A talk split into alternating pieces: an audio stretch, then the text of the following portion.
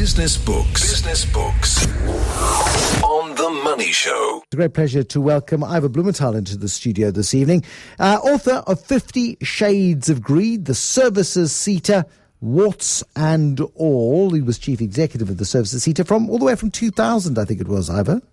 Good evening, Bruce, and thanks for having me. Yes, uh, I was the first CEO of the Services SETA, and it was a, a decade service. Explain the SETA environment to us, the great unwashed, from who who don't fully understand what goes on in this underworld of uh, of training and, and education.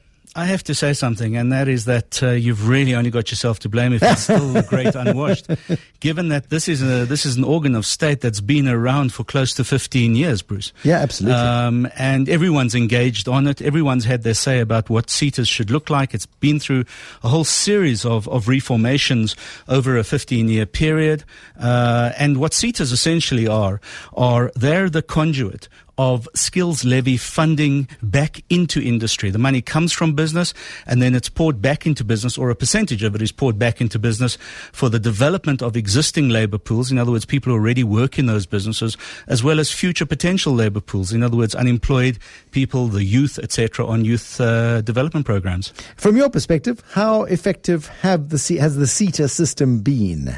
Well, that's the irony. The, the world looks at South Africa and lauds this absolute phenomenon phenomenon that we created over that 15 year period. And yet in South Africa, there seems to be a dearth of that kind of compliment and really just criticism left, right, and center. In reality, I think it's been absolutely phenomenal in every sector served by SETAs. Remember that there are over 20 SETAs in this country because there are over 20 sectors of business clusters in this country. Uh, absolutely right. I mean, this was the brainchild of Membathisi Mdladlana. He was the Labour Minister. In, no, in this the, was the brainchild of Tito Mboweni. Was it Tito Mboweni? But Mdladlana was the minister at the time it was implemented. Mdladlana took over from Okay, Minister Mboweni. yeah. But really, this, this was Okay. ushered in by, by Tito Mboweni. Okay, so this was his brainchild, executed then by Membathisi Mdladlana in the year 2000. You started uh, at the services SETA, um, and it all seemed to be going rather swimmingly, but it all went quite badly pear-shaped. You know, I started. Uh, I started around 1998 as chairperson of the Services SETA, and thereafter became the first CEO of the organisation. Once all the SETAs were promulgated into being, uh, and yeah, we grew it from an organisation which started off with 250 million rand income to over a billion rand a year income, and that's just one of the SETAs. Um, and uh, yeah, it didn't. It didn't go pear shaped. What happened is a new regime, a new series of priorities came into being, and as such, change was necessary. There's no question that transformation was necessary, um, particularly in an organisation like as, uh, such as ours, which really didn't have a history of bargaining councils, of trade union movements, etc. It was really left to its own devices. Because, as I say in my book, I call it the rubbish bin SETA, and that's precisely what it was. It was a sector that really had been relegated to the rubbish bin. So every time you found an industry that couldn't fit into a traditionally defined sector, you'd throw it back into the services sector. And so we found ourselves with about 35 industries, which eventually became the strongest cluster of industries and skills development in this country. Uh, but you and Blade Nzimande, because eventually you ended up reporting into Blade Nzimande at some point, didn't you? And uh, you seem to be fighting before you even met. I've never met the guy on a one-to-one basis. I only met him when he addressed SETAs collectively. But in reality, um, uh, yeah, uh, look, uh, the reason that the services SETA took uh, Minister Nzimande to court um, nu- on numerous occasions is because we took issue with how he wanted to take over SETAs, take over and change the constitutions of the SETAs unilaterally, and quite frankly, kick out the leadership of SETAs and put his own guys in. And that's really what the fight was about. But in reality, I never met the guy in my life. Okay, so you, you had a big fight without ever meeting. Six fights. Six fights. Six massive fights. What was it that went wrong? What was it uh, that you objected to so strongly that Blade Nzimande Well, was proposing, proposing as, to do in the I said, to, to change the constitution of SETAs unilaterally, to kick out the leadership structures of those SETAs, to basically uh, relegate business representatives um, uh, to a secondary position in SETAs, uh, to take away the representatives of the business community and put neutral people in who, quite frankly, had nothing to do with SETAs because of a perception of bias and uh, nepotism, which, in fact, uh, the courts found was completely illegal. Yeah, because the issues revolve around money. They revolve around government collecting lots of money and distributing that money. This seems like it has become a honeypot around which lots of bees were congregating at some point. It's a big honeypot. I mean, you're talking about over 7 billion rand collectively a year. You're talking about the priorities now set centrally by government, whereas historically they were set in a very democratic, collective kind of fashion, uh, the, where the social partners actually set those priorities. These priorities are now set by government, and they really are about only financially feeding the projects of government and therefore political projects. Uh, and the government's got a got an ambition. It's got a stated uh, a stated mission of creating millions of jobs, and the the the the, uh, the poll the posts are moved from time to time. Um, it, it's government saying we can do this better um, than the social partners can. Your argument yeah. very strongly is, hold on a second, guys, you can't, um, and well, it's and it's not working as well as it was the, the, the argument is really there's no need to interfere when something's working. Tell us what you want to get out of it, and we will make sure as social partners that we deliver on, on what it is you want. I mean, member Mdladlana understood that process. That's why he said, I want 10,000 domestic workers trained. And we trained 10,000 domestic workers around the country, gave them qualifications. Uh, we trained over 8,000 uh, estate agents in the country because the minister in charge of the real estate sector said only people who've got qualifications will qualify to be licensed in this sector. So those priorities were set by cabinet ministers, and, and we delivered on those priorities. The deputy minister under uh, uh Thabo Mbeki's government said we need more apprentices in the country. The services SETA turned around and said, well, we've never trained apprentices before, but because it's your priority, we'll take it on. And over a three, four year period, the services SETA became the number one feeder of apprentices in, in South Africa. So we were responsive to government organizations in terms of government priorities, but not to be run by government, to be run by the people who paid the skills levy, i.e., business and organized business in particular, and to a lesser extent, to be run by those bumbling trade unionists out there. Bumbling trade unions. I mean, it is all about the, the breakdown of trust between government, unions, and business. There is very little trust across those sectors between government and unions. Now, unions and business, government and business, uh, and the three together is a, a cocktail for potential for massive conflict. Well, Bruce, let's be honest. Now there is no three. Now there are uh, uh, tripartite de- deployees into leadership structures of business. There are tripartite deployees into the leadership structures of trade union movements. And then there are political deployees into government departments. So it is no longer a tripartite relationship and therefore a true social partnership. It is now one of those three organizations running all three of those organizations.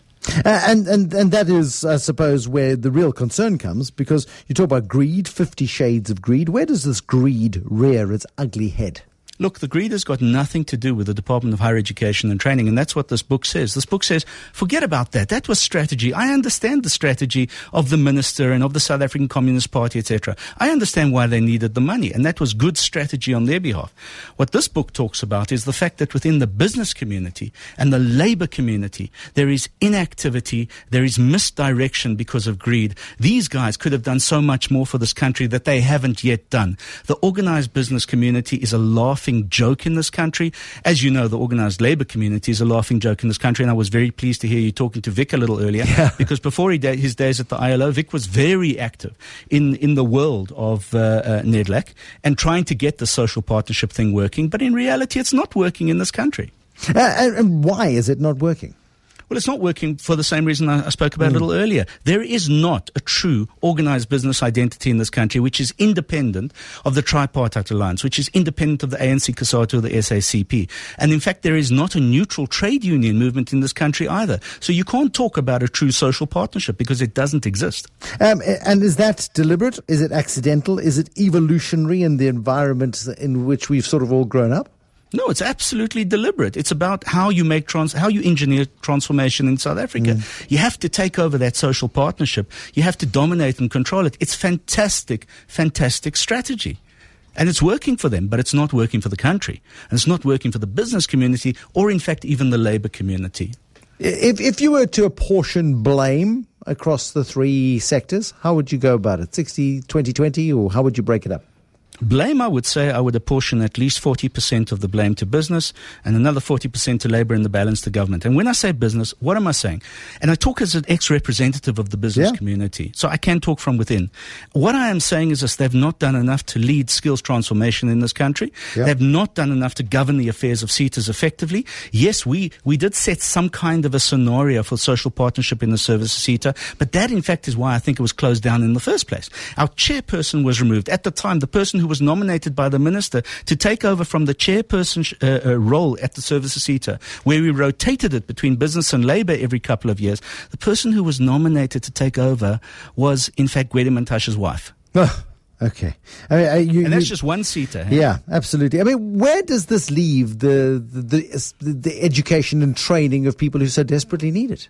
Well, I think the problem is with the education system. Because the throughput of people from the schools is a laughing joke in this country, business have to spend skills money on, in fact, re-educating rather than skills development. And that's the biggest problem we've got in this country. It's not a problem which has disappeared. It hasn't gone away. I was interested to, to hear your interview a little earlier about science and technology in the schools and at university level, Yeah. etc. That's not true. The bottom line is we're going backwards when it comes to math, science, and technology in the country, not forward. And so, what do you do if you're in the world of work? You inherit what is effectively a spoiled generation upon generation upon generation of matriculants.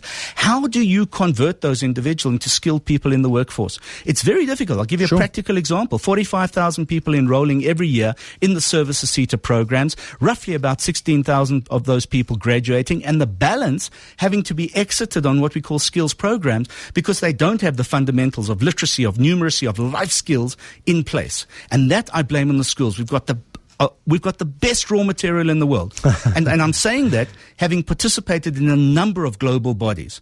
So I'm saying that from a point of, of insight. We've got the best raw material in the world, and it gets absolutely screwed up by our education system year after year after year. And they're lied to by that education system. And more importantly, we, or rather the workplace, is lied to about the quality of people coming out of the schools. That's the problem we've got in South Africa. What are you hoping this book's going to achieve, Ivan? Well, I, this book is a case study. I'm hoping that this book will right the nonsense that's been sprouted about how bad SETAs have been over the last 10 years. Because we all know what's coming. Whether it's the ANC or whether it's the DA, someone is going to say close the SETAs down. And the legacy of what SETAs have accomplished is in, in fact going to be lost. And that's why I wrote this book, to record that legacy as a case study for the, for, for most probably the only set of parastatals that work properly in South Africa.